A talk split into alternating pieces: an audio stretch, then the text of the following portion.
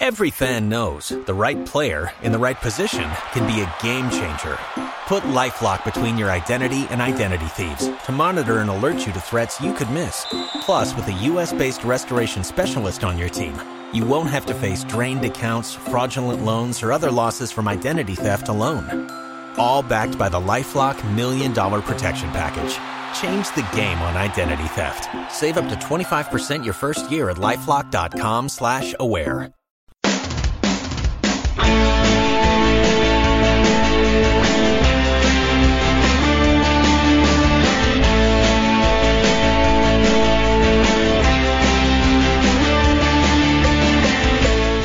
Hello everyone, welcome to the Rangers Corner. My name's Stevie Clifford and this is a European special.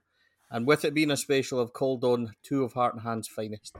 Joining us first of all, Mister Adam Thornton. Hello Stevie, how you doing?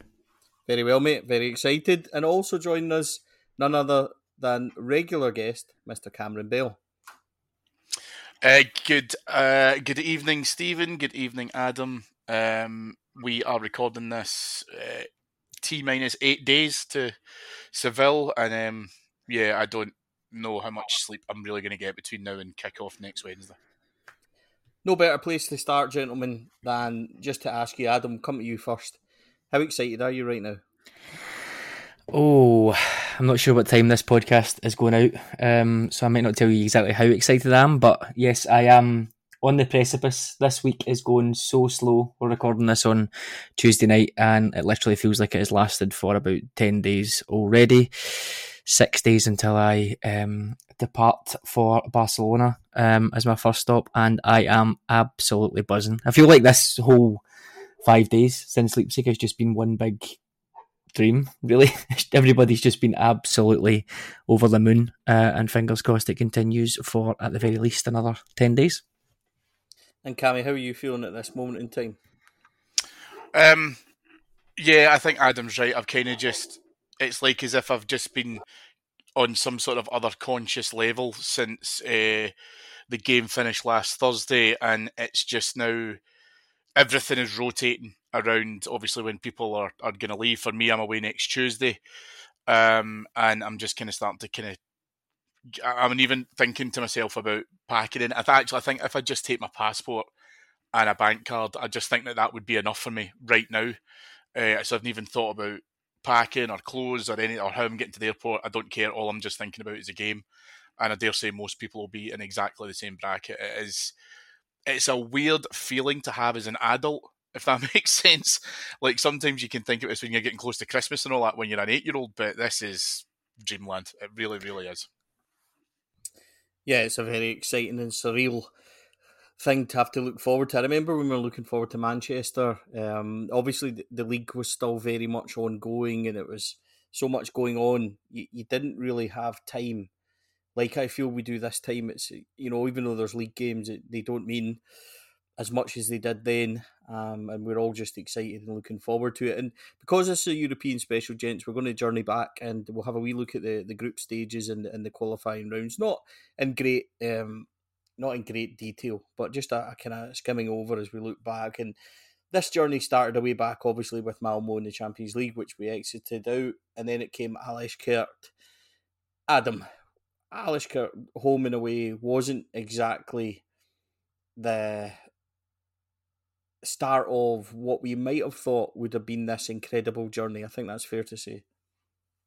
Yeah, I think it is. Um, that Alashkert game where uh, Lundstram gets sent off um, was very, very um, far removed from where we are now, both um, Rangers and, and Lundstram himself. It, it, it kind of felt...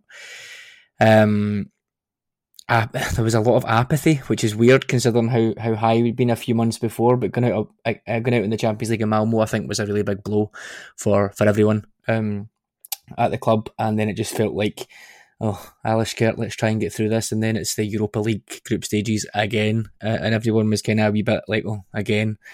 Um, those two games, an absolute non-event. That one that we've seen Uh, away would get football stopped, to be honest. I thought um, we were really, really poor. Obviously, it was quite warm over there in terms of temperature, et cetera. But it, it wasn't the most um, exciting of, of two games, I think we'll say, Stevie. But ultimately we got through them and it put us on the path to, to where we are now.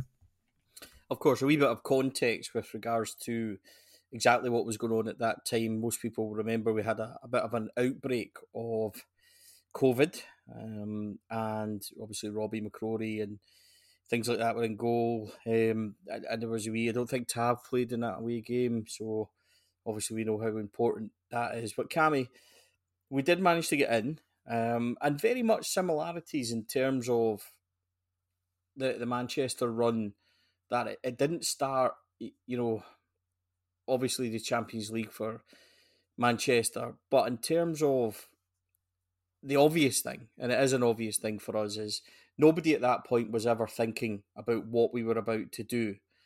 And that's obviously, Cammy, like, for us, it's it's it's different, because we're not we're not a, a Barcelona, Real Madrid or whatever who might think or expect latter European stages. So I'm not going to ask you the obvious question in terms of, you know, at that point, because none of us probably sitting there would have thought we were about to do what we are currently doing at this moment.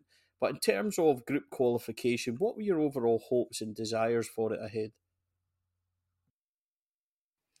I think just to, I think it was difficult because obviously we made quite a poor start domestically. So my hope was we were going to do what we had done previously, which was try and use Europe and performances in that stage as a as as as a little bit of a kind of booster, if you want to call it that. And listen, I think that it felt like the universe collapsed when we got put out against a ten-man Malmo team, which somewhat ironically, I think if we played them now, we would wipe the floor with them. But, you know, it's it's what happens. And we've said a lot on the, on the you know, last three, four years that we're an established European team now. No one wants to come to Ibrox. No one wants to be able to, to play against this or get us out the draw or, or be able to try and do that unless you're fundamentally a superpower. So we can hold our own with the best of them. Um, I, I think Adam's right. I think what we kind of said was we're kind of at that point, and it's not about, I suppose the best way I can put it is we kind of expect to compete in Europe now. So therefore getting into the groups, being able to perform well in the groups, dare I say it, is kind of becoming an expectation now, whereas obviously that's built on the confidence that we've we've gained over the last number of years and how we've been able to try and put some very major European scalps in the table. So I think for me it was just really a case of let's go into the groups, let's try and get that, but use it as an opportunity to say let's get the team, you know, working better on a domestic form and, and try and see if we can reinstill some of the hunger that got us fifty-five. Um, Europe was an opportunity to be able to try and do that and get a bit of stability in there as well. So it was all about recovery, especially after Malmo, because I, I know everyone was gutted after Malmo. Everyone listening to this we're talking about just now um, was aiming towards us being able to try and get into the Champions League, because then at the time we were thinking about, oh, it's double bubble. We could get into the Champions League this season, win the league, and we're in it again next season. But obviously things did not go down that route as expected. So, Adam, the draw gives us Leon, Sparta Prague and Brøndby. It doesn't start well. two nil at home to Leon, Sparta Prague away. We get beat one nil, Glenn Kamara, double yellow card, off he goes.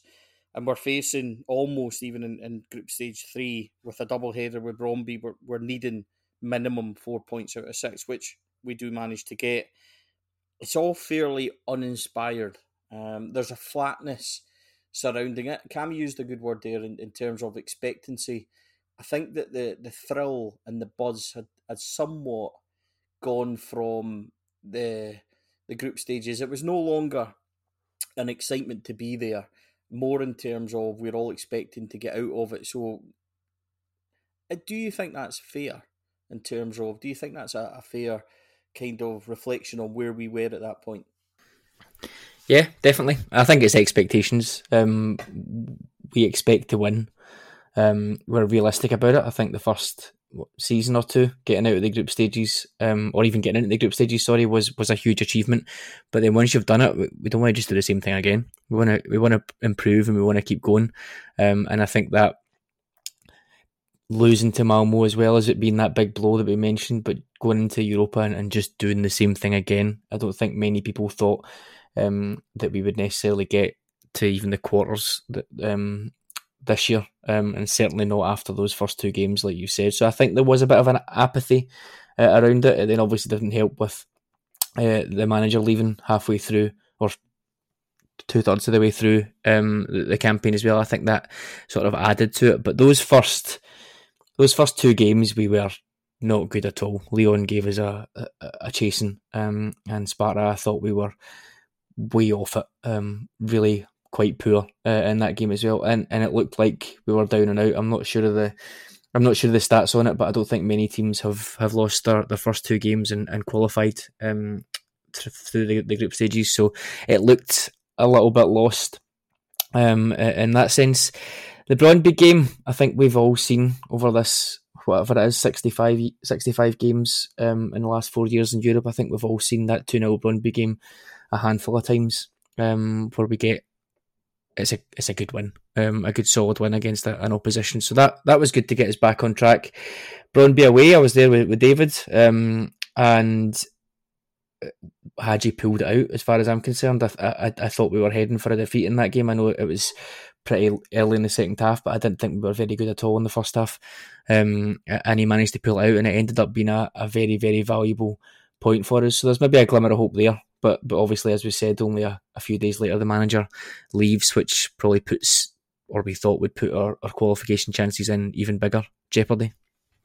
Yeah, and that's it. And Cammy, Sparta Prague, I suppose, is is a high point in the group. It's Gio's first outing as a, as Rangers manager. It comes a couple of days after semi-final defeat um, to Hibernian. Everything's all a bit up in the air, but it's Ibrox is, is full.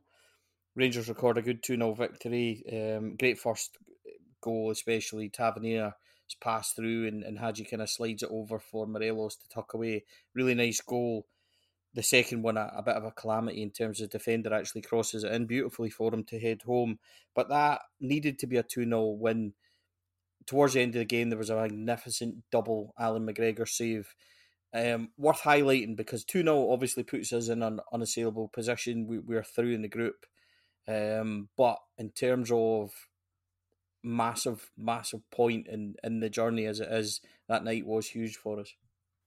Yeah, and I think that that was the point I was making earlier, that you kind of want to run within a tandem of, you know, within Europe we could start to use that as a as an opportunity. I won't say a, an excuse, an opportunity to bounce back after what was a abysmal performance in the in the League Cup semi-final. Um And so within that, we could start to instill a bit of belief. And I think that that, that showed a great resilience within the squad, because it's incredibly difficult for a manager to come in. Biggest job he's ever had.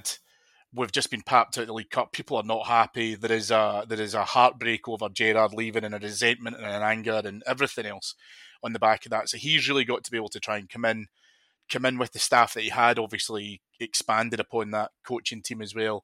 And that game, as you rightly said, Stevie, came around very quickly. And it's on a knife edge in terms of what we can do with regards to qualification, because as you boys have just talked about, it was a poor start and we could have done a bit better. Uh, totally agree with Adam there in terms of, of what we were able to achieve with the point against Brøndby. So now this is our opportunity at home against a team that I think it's fair to say there was a little bit of needle with um, in terms of what obviously happened across in the Czech Republic. Uh, so it was back to a full Ibrox, and for us to be able to to, to go and provide a, a solid performance, which I think we absolutely did. And I'm glad you mentioned the point about McGregor. I know, obviously, having played a lot of football with you, you're definitely part of the goalkeepers union. Um, but it was it was tremendous, absolutely tremendous. And I think that for a player who's not had as good a season as he would have liked, we will hopefully look back on what is going to be a tremendous season, all fingers crossed and all the rest of it.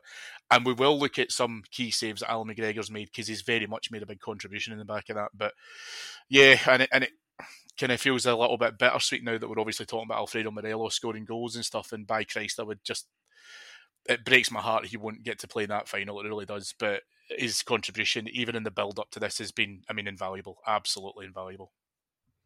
Yeah, and we finished the group stage with um, one-one draw out in Leon, which I suppose for us uh, at the time was a, a good confidence builder in terms of what we were doing with, with Giovanni just starting and coming in. It was a very much change Rangers side. Scott Wright's deflected effort um, would get us a, a one one draw, but it was a very competent performance, especially um, defensively, al- albeit they weren't exactly going hell for leather, but it rounded off what was a, it wasn't a, a polished group performance which we'd seen in previous years, but all considered, it was really good to get out of the group. And, and straight up, Borussia Dortmund gets drawn just a couple of weeks before Christmas.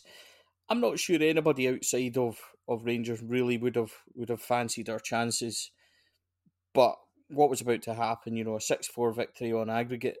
We've obviously covered this, Cammy, in great detail, so we'll not go dip back into it in terms of in, in terms of having to cover it methodically. But Adam and Cammy, I'll put this both to you. Maybe start with, with Cammy because of what I've said, but that overall double leg, we've beaten them away four two, we've then drew with them at home two two, but all considered really unlucky not to win at Ibrox with, with a magnificent second half.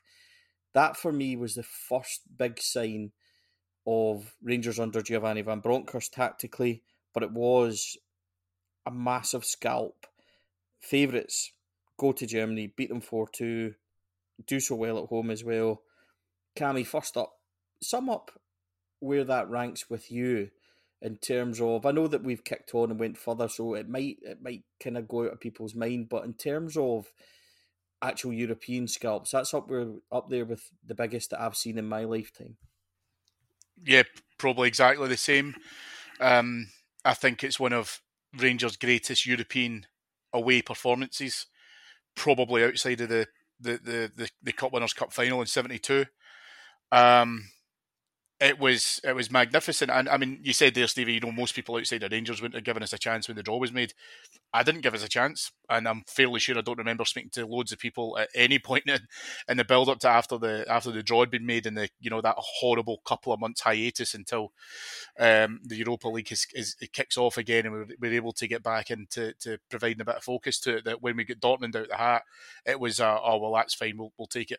We knew that we were going to struggle Um, against them, and th- they were they were favourites for the competition at that time, and yet they went over there, turned in a fearless performance. Um, John Lundstram playing like a man, you know, reincarnated in terms of what he was capable of doing within that. A wonderful goal from him. And you're right about, about Gio, and obviously Adam is our tactics expert and stuff as well, but the, the thing that really took me aback when we were looking at the, the, the game at Ibrox was everybody had said, I mean, uh, you know, the guy who sits next to me at Ibrox has said, look, as long as we get to nil nil at half-time, we're okay.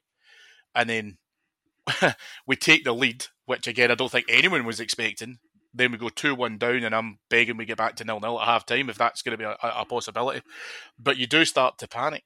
But then the manager came out and said, well, actually, we've got three different formations that we have trialled playing against them. Um, albeit we'd probably seen one of them before with Lundstram obviously dropping back in as, as, as part of a three. But he was set up for whatever scenario unfolded at that time. Um, and that, I think, for me, is where I started to get a, probably a real injection of confidence about what Van Bronckhorst was capable of bringing into that job. Uh, because, again, like I say, we'd had some domestic issues Um, prior to that, and I just think that it, it was just about us being able to try and, and express ourselves on a stage that, again, like I say, I think a lot of people just, just felt that Dortmund would sweep by us and then they would they would move on and probably going to dominate the tournament. Adam, two things from that, um, and as, as Cammy pointed out, you are rightly the, the tactics man of, of heart and hand. So, a couple of things I wanted your opinion on. Firstly, John Lundstram Um, had had began to, to come into that team, played against Hearts and, and Hibs, and began to kind of dominate. How much did he change um, from the, the kind of outlook of, of the Rangers setup, et cetera? And also your thoughts on Giovanni's change at two one down at home in, in the home leg in terms of Dortmund having all the momentum, the change he made to three at the back, Lundstram going in, just completely killed them. Can you talk us through those points for us?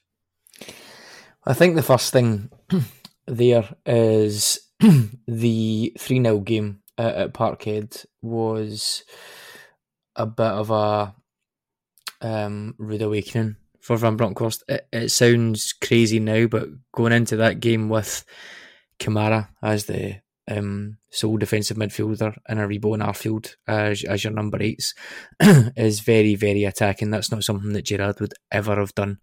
Um, there's not a lot of pace and industry and, and tackling in there, um, which you, you would probably need uh, in these type of games. Two of them are obviously a lot um, more attack-minded, um, and Arfield can't really cover the ground that, that he used to. Um, so looking back, that seems very, very strange as a setup, and I think that was maybe a wake-up call for him, because pretty much um, eighty to ninety percent since then we have played with two holding midfielders, uh, and it's been Jack and Lundstram. And what he did there was he, he sacrificed a winger. Um, you remember when when Van Bronckhorst came in and we were told it was going to be one number six, the fullbacks would be a little bit deeper, he'd play two wingers and he'd have a, a focal point.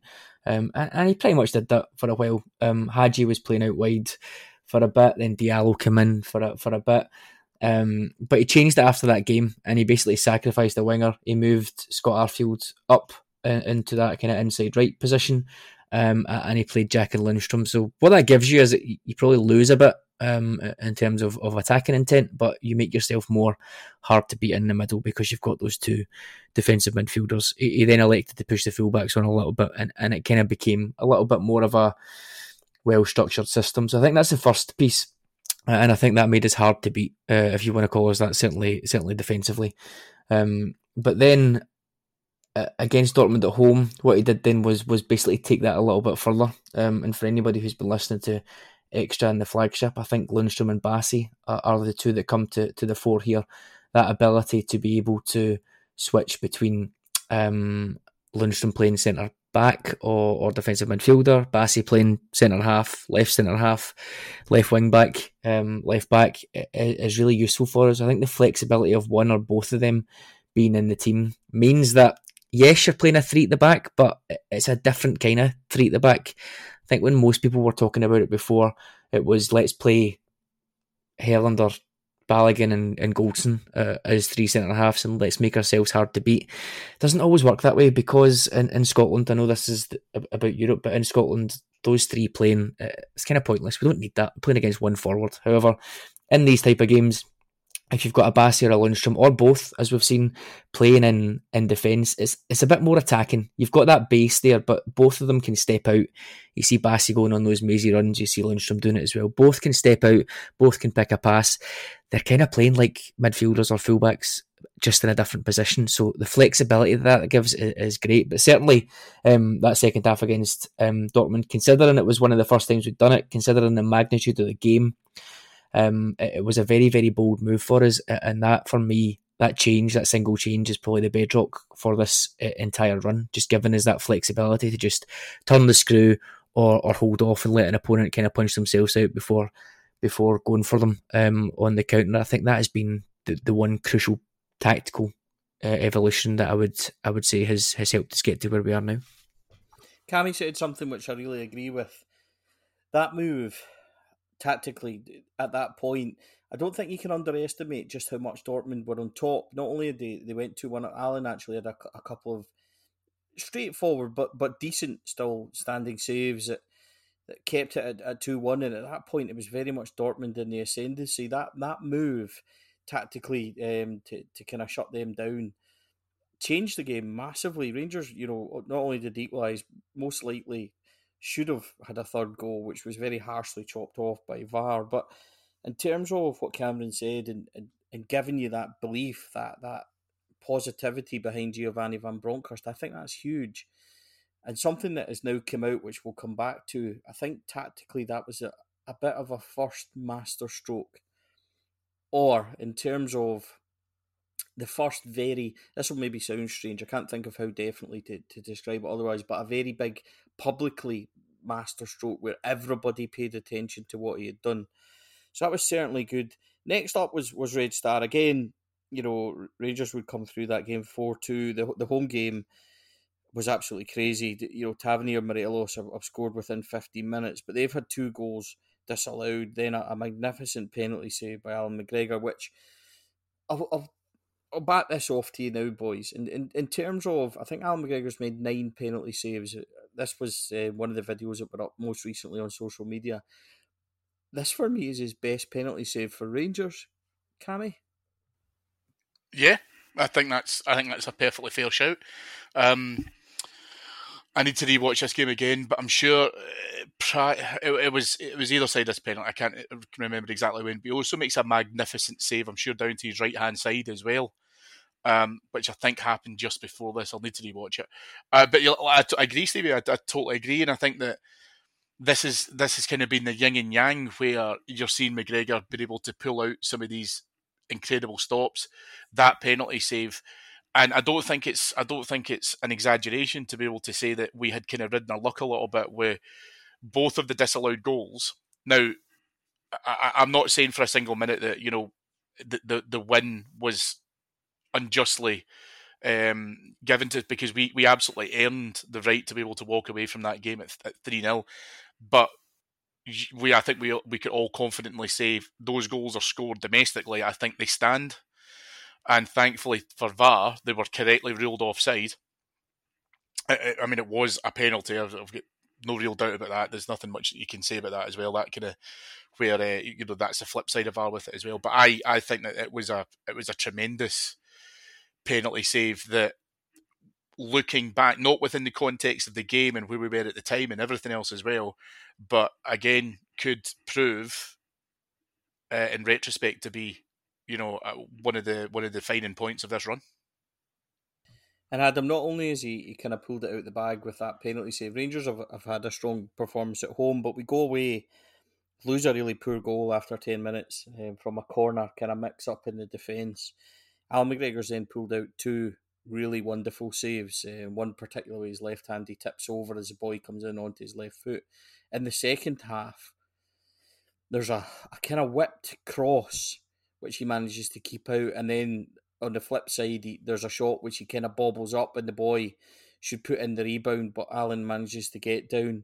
And then out of nowhere, almost perfect tactically, Ryan Kent springs that break with playing the lovely one two with, with Glenn Kamara.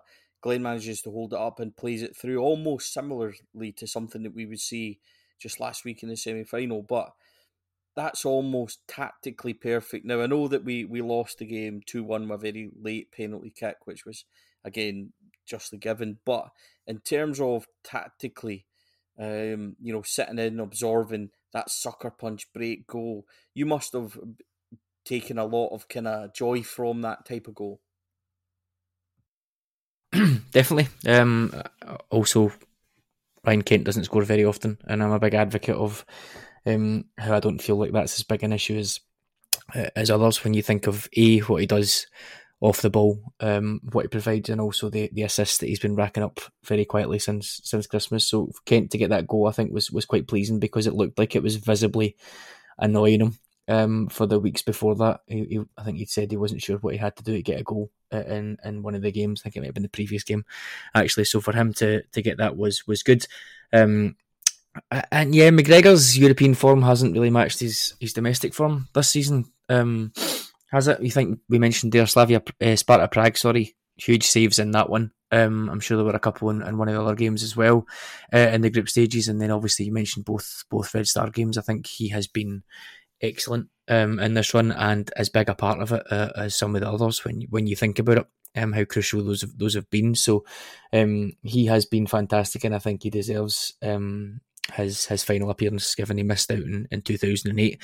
Um, in terms of the tactical setup, yeah, th- this was the the outlier, wasn't it, really, this round, because we had the home game first and then the away game. So um, it is ignoring Dortmund, because that's an absolute aberration, winning winning four two away. But if you look at the round of sixteen, quarterfinals, semi-finals, as we've come on to, it's kind of what you would pray for, isn't it, really? You you get a escape the away leg, whether it's first or second, with a, a narrow defeat um, at, at worst, and then you get a couple of goals or three goals in, in each of the each of the home legs, which should be enough to see you through. It's one of those things, you aim for ten points in the groups, Uh, as a kind of standard. That's what everyone wants to aim for. You aim for forty points in the Premier League. This is the kind of textbook results that you need to get to, to get through these, and we've not really had any surprises. There have been surprises within in terms of um, goals or chances or, or anything like that. But when you look at them, it's it's kind of textbook how you'd want to progress through. And I think this this one was the bedrock. Get the big win at home. Nobody thought it was done by any stretch of the imagination uh, at three nil, particularly how dangerous they'd been and, and the offsides and Cammy's spot. And I think at least two of those um, are uh, are given uh, in Scotland, which would have been a, a different game completely. But this is what we have V A R for. Um, we get there with the, the three nil and we um, manage to escape the, the away leg um, unscathed just about uh, and get us to the quarters. I think what's I think what's interesting. Sorry, Stevie, just to cut into to because Adam's Adam's on the money, right? But what's interesting about this is when this happens, when it's Atletico Madrid playing at the Etihad, all of a sudden it feels like as if that's absolutely the correct tactical approach. Yet Rangers have done the same thing and got to the Euro, uh, Europa League final. And I'm not necessarily saying by being pragmatic, playing in away legs and just defending and doing all that kind of stuff. We've done that before, and it got us to, to Manchester. But it's about being able to then look at each each leg in isolation, exactly as Adam's saying, where you're then saying, well, our approach will be different at home. And, I mean, Christ, I mean, typically, I mean, now looking back on it, it's great to say it because you don't feel that confident at the time, but Christ, it just felt right, okay, within fifteen minutes when we're playing at Ibrox in a European League, if James Tavernier hasn't scored and somehow something is wrong, whereas that's, that's a positive play, that's us going out, taking the game to them, and not being afraid. And I think that that's why I'm sitting here just now feeling semi-confident about the final, because the team have instilled that confidence in me by the performances at home. I was going to quickly ask you both, is it controversial or is it fair to say that Red Star in this journey have caused Rangers the most problems in terms of clear-cut opportunities? Is that fair? Yeah, I think it is fair. Um, yeah. I would say so. Dortmund obviously scored uh, four goals, maybe just about on a par, but I think because we had that, that volume of, of, of goals and the big high from, from the away leg, we maybe forget about some of the chances that, that they had had. But I would say um, the away leg, and again, it's the second leg, so it's definitive, but I would say the away leg um, against Red Star is the, is the most nervous I've been. So, uh, yeah, I would go along with that. I think as well as, as as that, I mean, as we've just mentioned there, and you've got to think about, you know, psychologically, for the Red Star players at Ibrox, you've scored what you think is a perfectly good goal, has been disallowed. Rangers have then taken the lead just after ten minutes played. You've then scored a second goal that, let's face it, was a was a pretty decent finish as well. That's been disallowed. Rangers then go two nil up and then you miss a penalty. So I think Red Star did cause us problems, but they also... I think once we got to about half time, and as I say, they've they've created chances, but they just haven't paid off through one thing or another. It must just completely burst you. I mean, it must do, and I think that's exactly what you saw from them. Um, and again, we created those. We created those two opportunities. We had a, a wonderful save from the goalkeeper. We're not we're, we weren't fluking our way through it. No, absolutely not. And next up comes Braga. And I'm not going to say it was a, it was a tie we all wanted, but it was a tie certainly that, that was mentioned. It was a it was a game that, I'm going to be honest with you, see when we got this tie, I'm starting to think that we should be winning this game. And it's not based on so much having beat them before, but I, I'm I'm getting close now. I'm starting to, whereas if we get beat by Dortmund, right, okay, fine. But now we're starting to get the quarterfinal. We're starting to get a wee bit closer. You're starting to want it. That's how I felt. Nothing really happened away from home. We we were happy enough to get beat one nil. I thought we were pretty dismal. There was no no striker, obviously. Fashion was, that was when it was coined, the very famous phrase of, I, I don't know where it came from, but somebody said it was like a speedboat without a driver. And that was certainly, you know, we can laugh about it now. The home leg was magnificent. A couple of things I wanted to speak about. One is James Tavernier, and I'll get to him in a wee minute. But in terms of, I grew up in Parma was a big one for me. It's always been my favourite Rangers game. This is close to being my favourite Rangers game at Ibrox. At that point that, that I'd got to, I thought we were magnificent straight from the get-go. You know, we had big decisions, obviously. They, they end up with nine men and things like that. But Ibrox was electric. it was just it was just the magnificent European performance that we we've come to expect. All the highs and lows of them getting that eighty-third minute header and, and things like that. But in terms of in terms of Super Rangers European nights at Ibrox Stadium, this is up there with as close to Parma, if not better in Parma, than I've had so far. Cammy? Um, I mean, it was it was a great atmosphere, and we're lucky that we're sitting here talking about this, because then I could say, right, well, as we'll come on to in terms of the semi-final, if it was beaten, it was beaten by a game that I think that most people are saying, you know, surpasses Kiev, surpasses Parma, surpasses Leeds, however you want to call it. I think the the looking back in this game, if I'm being perfectly honest with you, with two nil up and an extra man, I still felt like we were chasing the game a little bit. And then when Braga scored near the death, I think it was very interesting because we didn't we didn't fold in on ourselves. We didn't, like, the stadium didn't turn against the team, nothing. Ha- we just said, right, okay, that's fine, they've scored. We go into extra time. Obviously, everyone at that point, as, as you know, things would work out, would think, oh, shit, because we've got the uh, Scottish Cup semi-final. And as a result of that, it'll take more legs out of the players. But I suppose most of us were also thinking that, saying, listen, we can't let this go to extra time because we've got a massive game coming up in four days. Then they score, and it's like, oh, shit. And I've seen Ibrox, and listen, we've all been in Ibrox. Let's not deny this. We've all been in Ibrox where things like that have happened, and the, the atmosphere in the stadium turns very, very quickly. That did not happen against Braga. It was a resilience, I think, from the stands and also on the part from the players to say, okay, we've made this slightly harder than we probably need to, but we're still going to get there and we're still going to be able to produce it. So whilst I don't, I think it was different to, to what, we've, what we're about to talk about with the semi-final, I think it was an opportunity that it could have went very differently, but we we absolutely did not allow that to happen. Um, and, and I think, you know, looking back in it now in terms of where that sits at, we probably could have made it easier for ourselves. I think we could have been in at a couple of chances a little bit more clinical, uh, but by and large it's it's a case of you can't uh, disrespect, devalue, underestimate, however you want to call it, a major European opponent on a major evening. And let's not forget, every single team that we've spoken about, as much as they feared coming to Ibrox, probably thought we just need to be able to do and get a result. Tav's goal within, what was it, two minutes, completely negates what's happened across in Portugal. That's it. We're back on even keel, and the game has still got basically the full ninety still to go. So it, it was a great atmosphere. Um, I was just, I think, for my heart uh, palpitations, it would have been better if we'd managed the game slightly, slightly easier on ourselves. Adam, your favourite subject, James Tavernier. I look back on the Scottish Cup final back in two thousand two and say that um, Barry Ferguson single-handedly took that game by the scruff of the neck and, and dragged Rangers to, you know, a very memorable cup final victory.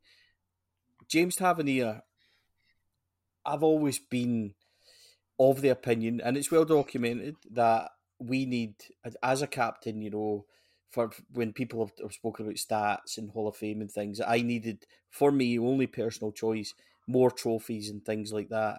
Somebody said to me, have you seen a better right-back at Rangers in your in your thirty-eight years? And I've got to be honest, no. And what's really impressed me with James Tavernier, not only in the quarter but also the semi-final, is the, his ability to go to a level above what I thought he was capable of and really drive Rangers home. We've spoke a lot about, you know, it's, it's a default complaint from people, James Tavernier shouldn't be captain whenever anything goes wrong. I'll tell you right now, and, and you've been a great advocate of this, so, and we've always had, you know, we, we kind of light-hearted discussions, but I'll tell you right now, I don't think I can name a better right-back at Rangers in terms of stats, in terms of what he's done.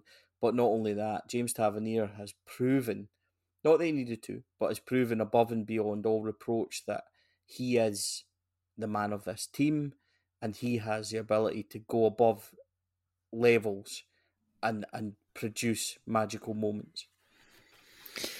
Uh, yeah, you're you're preaching to the choir, but uh, uh, to me, uh, I just understand how people didn't see it before. I'm not trying to claim that, that I know all. It's just been very, very obvious since um, Gerrard came in that he's in the top three players in the country, and there hasn't been any debate about it. And for me, the last two years, he's he's been the most important. Well, he's been the most important player in the country for me. Um, certainly last season, and I would say as far as you had in European in as well, I'd say he's been the most important player too. Um, but over the four years of Gerrard and Van Bronckhorst, he's been the number one. You could argue Morelos as well, absolutely, for the goals, but I just think in terms of um, everything overall, for me, um, he has been the most important. He's been the best player. He's the most consistent. He's the most available, which people kind of discount that as well, but the durability that we have with having Goldson being there and, and missing, what, less than twenty games between them and, and nearly four seasons is just absolutely incredible.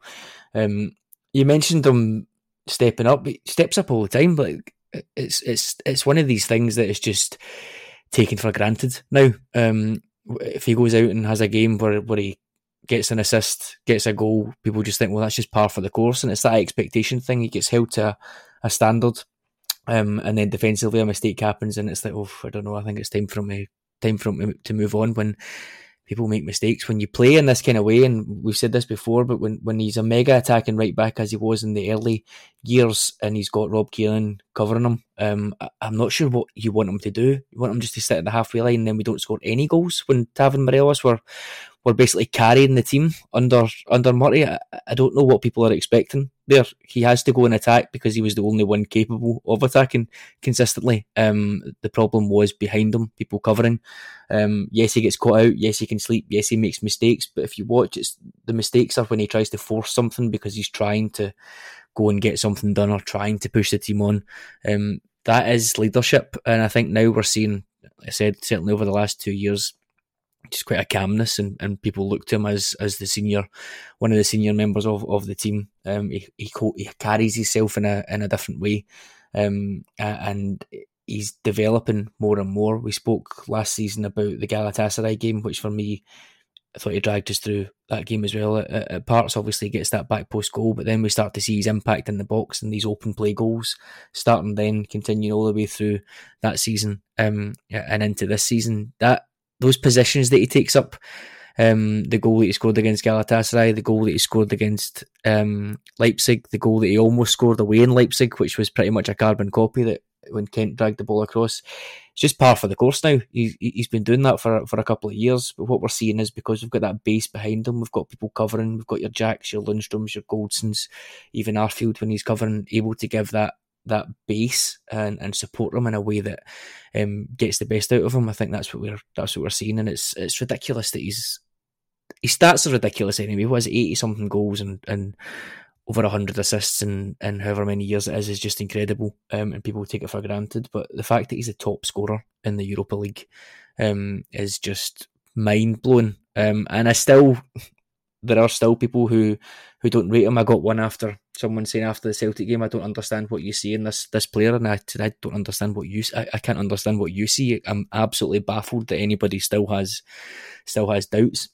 Um, I think people like to set their people like to set their stall out early with an opinion and be the first person to have that opinion, and then they go very very quiet when things go the other way. And I probably do the same, but I, I would challenge anybody to say that over the piece.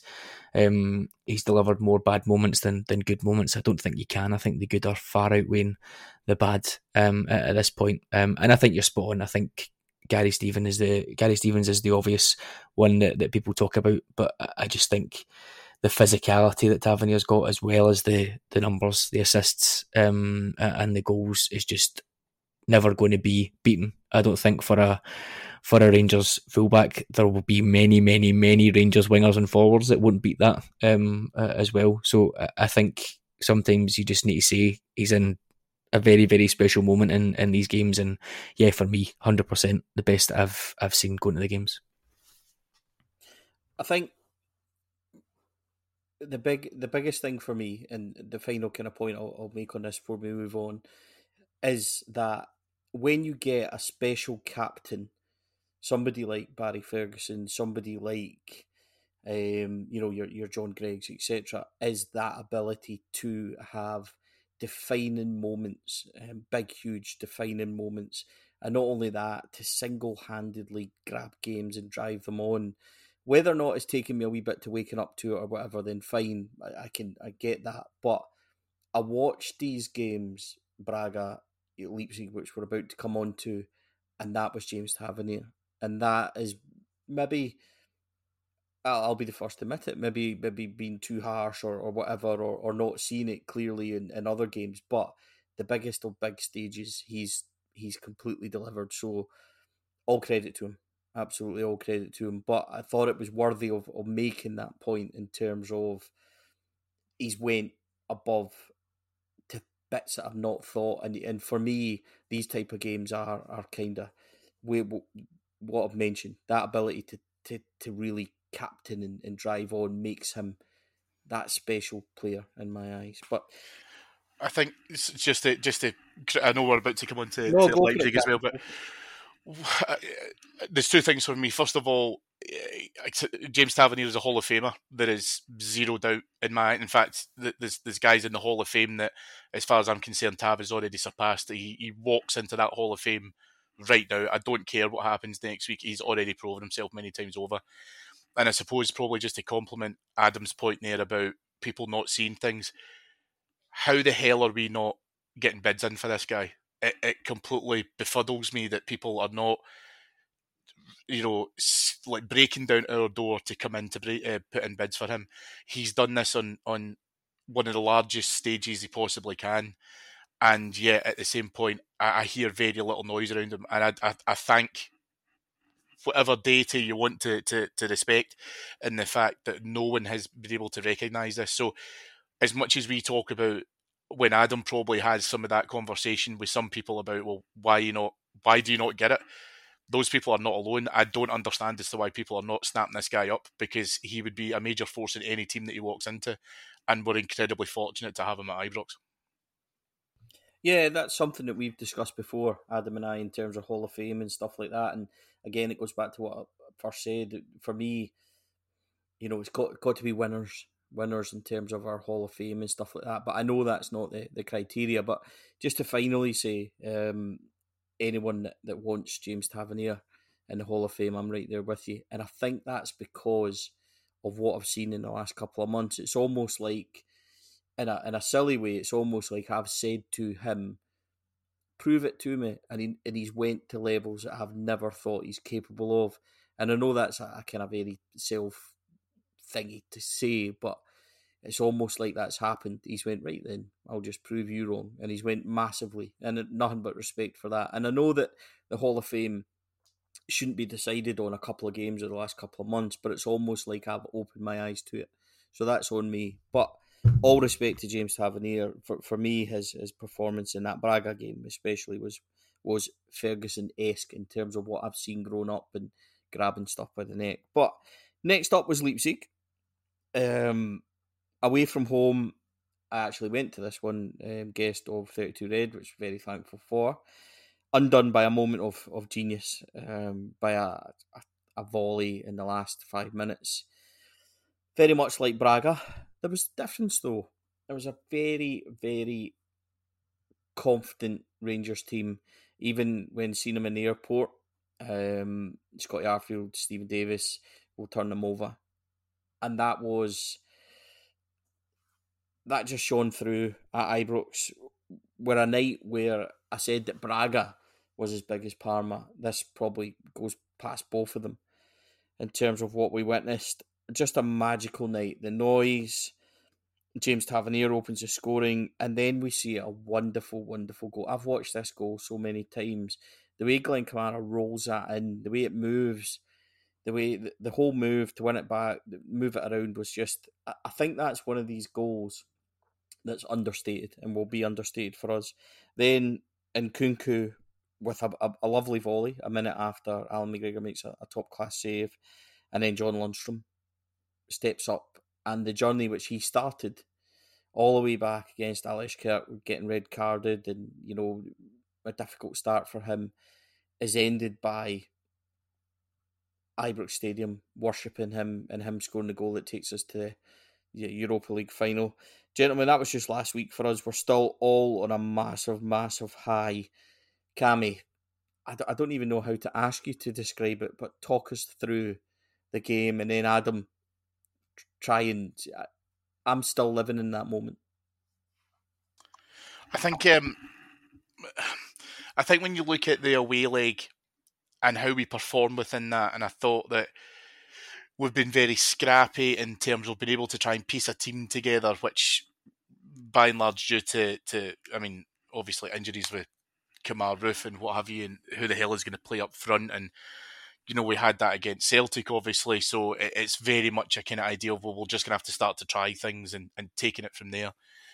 Um, the first leg for me felt very much like a, it, we, we've, we've, we've done this before, we can go across there. And I suppose the real the real takeaway for me, Stevie, was we had to get beaten by a piece of quality. And that's really important. And you can see the team were pissed off to lose, obviously, and to concede that. I understand all of that, right? I get that. But I think in their, in their post-match and the comments that came out after the game, and the, and the kind of, I think the, the general sense that I got out the back of that was the players knew that Leipzig had, had got lucky. Uh, and I say lucky in terms of the result. The goal was magnificent. I'm not saying for a single minute it wasn't, but by and large, they deserved to get something out the back of that. So it was all about the performance. It was about instilling confidence within that. Do we get that? You know, if we're, we're three nil down and we've got a mountain to climb back at Ibrox, no, of course not. But the way how we went out and conducted it, even though we lost the game, I think still talked about the performance. And then, you know, you get to Ibrox, you get to an Ibrox that, you know, uh, thirty to sixty minutes beforehand is is is electric. We obviously lost a, a club icon immediately prior to it, which I think supercharged the atmosphere, it supercharged the fans, and it certainly did with the players. Um, and then, you know, Tav steps up, and, and I, I want to kind of say something about this before, because I think this is one area that definitely Adam and I agree on when we talk about people criticising specific players, and by that I mean Ryan Kent, because everyone talks about goals that he should get, finish it, get, blah, blah, what have you. Glenn Kamara does superbly well for the first goal in terms of being able to use some key strength. Right, so let's not get away from that. Kent continues to drive it, and Kent, it's a brilliant cross uh, right across the right across the dance floor to get to, to Tav at the back uh, the back post. It, it, Tav is moving, and the ball is, is literally on a plate for him. The ball in from Kent is absolutely phenomenal. Then we move on to, as you just mentioned there, Stevie, obviously, the, the, the great work to, by Scott Wright just to be able to drop it off to Kamara. And Kamara's had his, his criticism this season as well. Totally, you know, I, I I don't think we can we can revise where he's had poor games and think, well, you know, maybe I was a bit too harsh on him or whatever. He's he's he's not played well at times. Other times he's absolutely turned up. And this was a game that Glenn Kamara absolutely turned up, and the finish was absolutely sublime.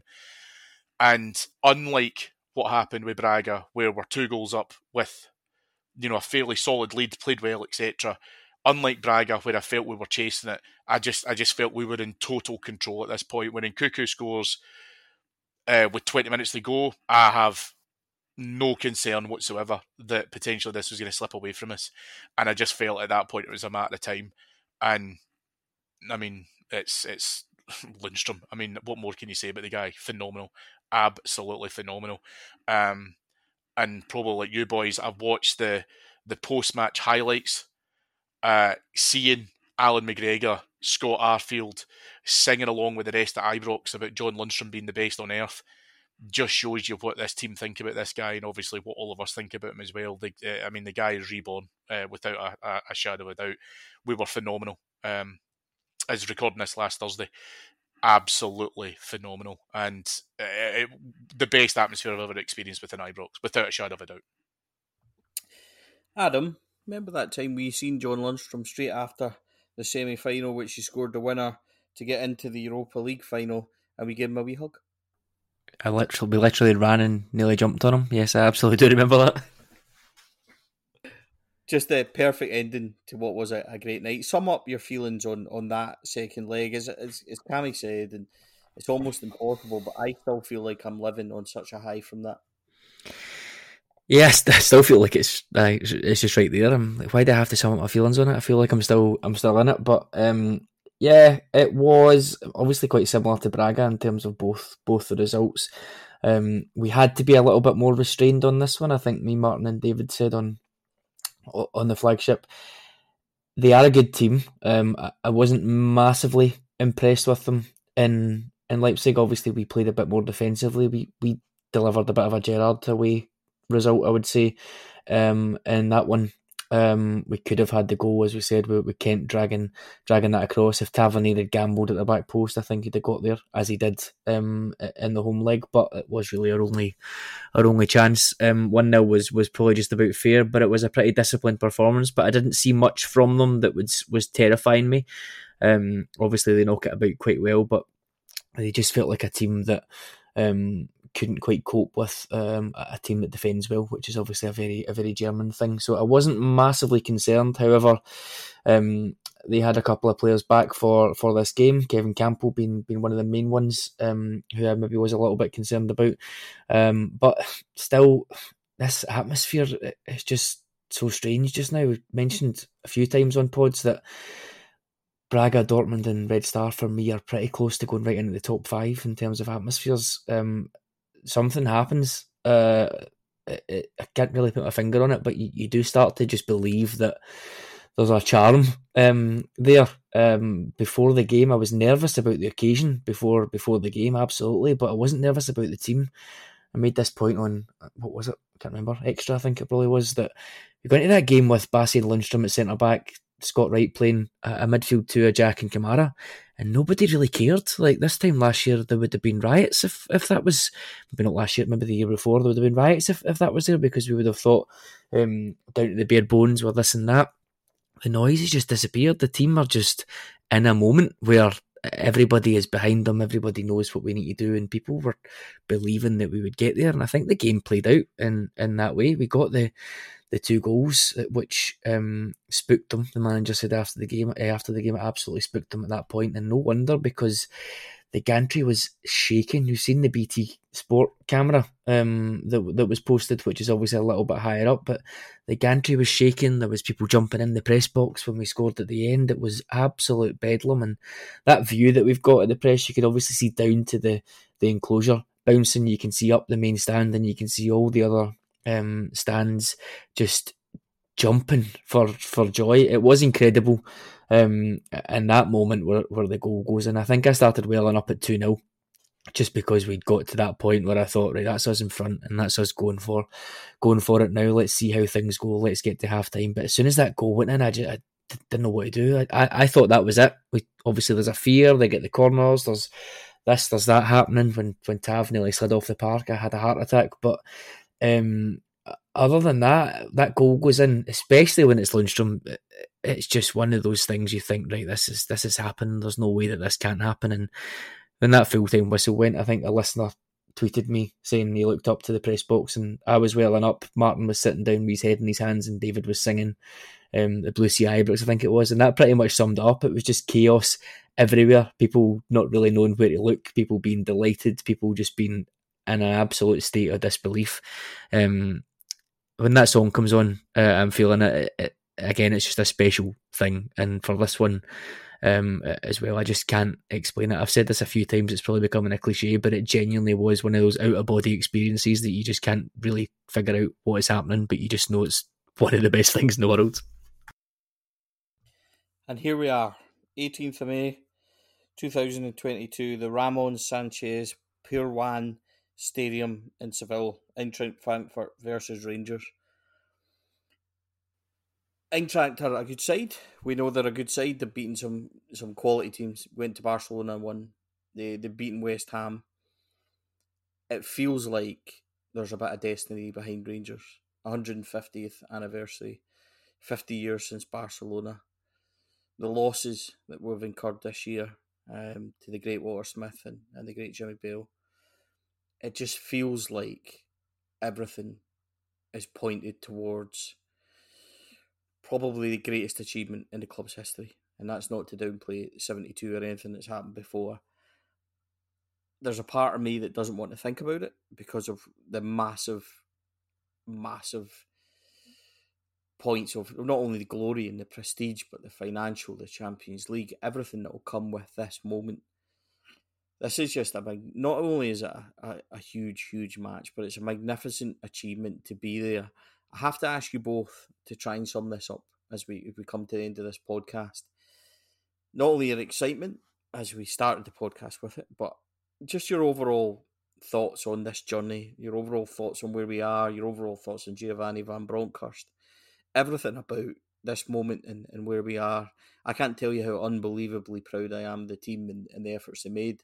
I didn't think they were capable of it, and that's probably not a, a great thing to say, but that's made their achievement even more massive. And not because I didn't believe in them. I've spoke all year about this being, you know, this team building a legacy on top of fifty-five, and, and fifty-five shouldn't have been their defining moment. But in terms of Europe being, you know, heavily slanted towards the, the superpowers and super leagues, et cetera, we are not one of them. So to be where we are, to have this in touching distance, Manchester was hard. The end of the game, you know, everything about it. This time it feels like it feels like there's destiny for us, and that's that's something I'm going to cling on to. Adam, the impossible question, but sum up this run, sum up where you are there now, Giovanni van Bronckhorst. Anything you want to say in regards to this European run, that this is yours.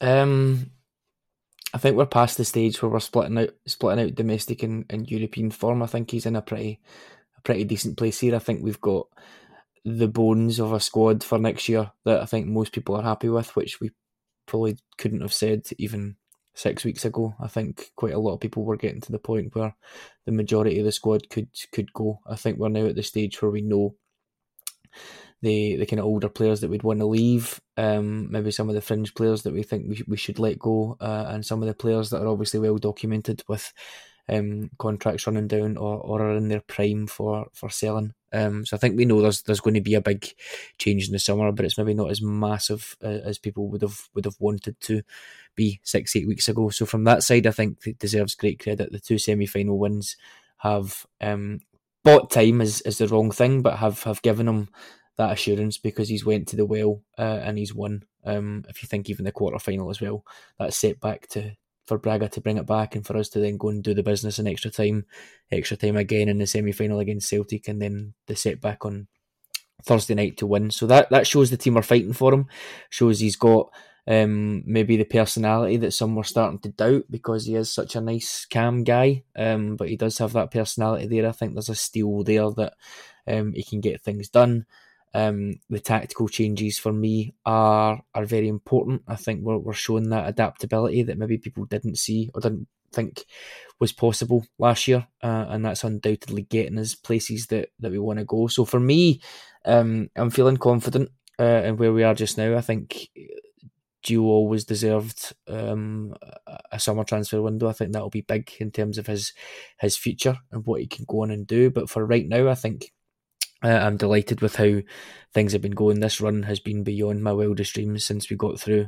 Um, since we got through the group stages, it's just been fantastic. Um, those eight games, if you take them in isolation, uh, are probably, or certainly, the happiest I've been uh, in a European stage ever. Um, in the, the kind of thirty years I've been going to games. So um, from that, it deserves huge credit. And looking at it on paper, yes, we don't have Ibrox, and we mentioned that there. We don't have that as a one-off game, but looking at it on paper and from what I've seen of Frankfurt, we've beaten better teams in this run. Um, you could probably put them at maybe just a level, maybe a level above Braga, maybe par with Red Star if we're looking at it kind of high level, but um, the league table shows they're, they're nowhere near Um, the two German teams that we've already beaten. So when you balance it up on, on that without doing any kind of lower level analysis, et cetera, when you balance it up on that way, I think it's a huge, huge chance for us to go and take this step, which will just surpass everyone's wildest expectations. And I can't even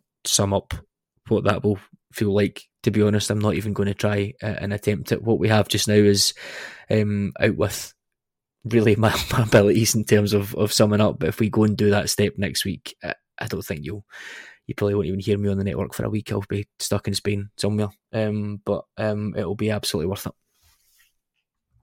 Cammy, how do you put into words this run, the manager, et cetera? I mean, it, it's it's nothing short of phenomenal. I, I do believe, and I really do mean this, that it will be the greatest achievement in the club's history, because Uh, I think I said this in a couple of shows prior, that we're not invited to this party, Stevie. We're not we're not welcome at this party. The the the the party is set so that we don't get a, close to a sniff of the door. And now what we've done is we've kicked the door in, we've taken over the D J decks, we've cracked open the kegs, we're now running it. And that's because we deserve to be there. I think it's different. It's interesting because for some of the younger um, podders I've been speaking to recently who don't really remember Manchester and don't really remember the how Manchester developed and how it unfurled and all the rest of it. The key difference is that I, I think for me, it only, I mean, and again, I, I don't know if people listening to this will feel the same, but it felt real the minute after the Novo penalty. That's when all of a sudden it just hit you like a ton of bricks that you were in a European final. This time around, it's very much an idea of, well, we'll put one team to the sword. And it doesn't matter who they are. And I know that there's been the V T going around from um, R T V about Connor Goldson coming out and saying, you know, I don't care who they are, I don't care what the name is, they're not as good as us, et cetera. And, and as the kids would say, inject that into my veins. Because we talked before about how fractured we've been with regards to significant injuries uh, to the first eleven and how we've had to kind of step into the playing squad. What you're talking about here is a is a team cohesion that believes fundamentally that we can do this. And you've seen results and performances home and away that, that fully demonstrate that. Even when we've lost, as we've discussed it, even when we've lost, we've still shown that belief. And I think that the most important thing that you can look at now, more than anything else, is we we have to remove ourselves from any peripheral nonsense. And we've shown a maturity that, that, that allows us to understand that we won't win the league, but we now have bigger fish to fry.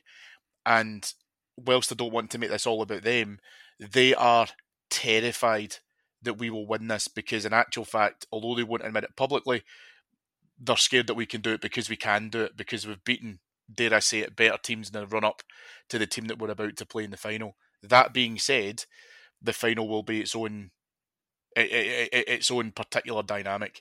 Um, however, I've got massive faith in the fact that this group of players, the manager, his staff, everybody at the club are all in absolute tandem in terms of what they want to be able to, to achieve out the back of this. Um, I, I think that I, I'm still of the belief that a, a large, large piece of surgery has to happen across the team in the summer. I think that we've we've got to be able to look at how we can manage resources and how we can be able to try and do that. And that's a conversation for another time because really what you're talking about from next season is competing in a number of fronts, but doing so in a consistency, which we've probably lacked across the board when Van Bronckhorst has come in. Um, but he needs time. He needs time to be able to try and do that, which is why talk of him being sacked if he lost against Celtic in the semi-final was ridiculous. But that all being said, Um, this, this, I, I, I don't, I don't know how to put into words what winning in Seville will mean to all of us, and to what it will mean to, to, to the club that, like I say, has more or less been playing a rigged game against UEFA about being able to try and take over one of its tournaments, and for us to be able to go in and win it, I mean, it will, it, it, it, it's beyond era defining. I, I I can't even think of the words in terms of being able to try and describe how massive that will be. We will talk about this to grandchildren, to generations that follow that as well. And I'm just so eternally grateful that even if, you know, we aren't able to get into the stadium together, we'll all be together to enjoy that moment. I think it's going to be absolutely phenomenal. Adam, thank you for joining us. One more step to, to take for the club. Absolutely. Thank you for having me. It was a pleasure. And Cammy, always a pleasure, mate. Thank you both. Um, great conversation. If anything else, it's just increased my excitement for what's about to go in, and glory awaits. And that's us. Ladies and gentlemen, it's been an absolute pleasure talking about this. Rangers are in a, a European final. They've made us dream. Let's all do it together and take that next step. This has been Rangers Corner. Thanks for listening.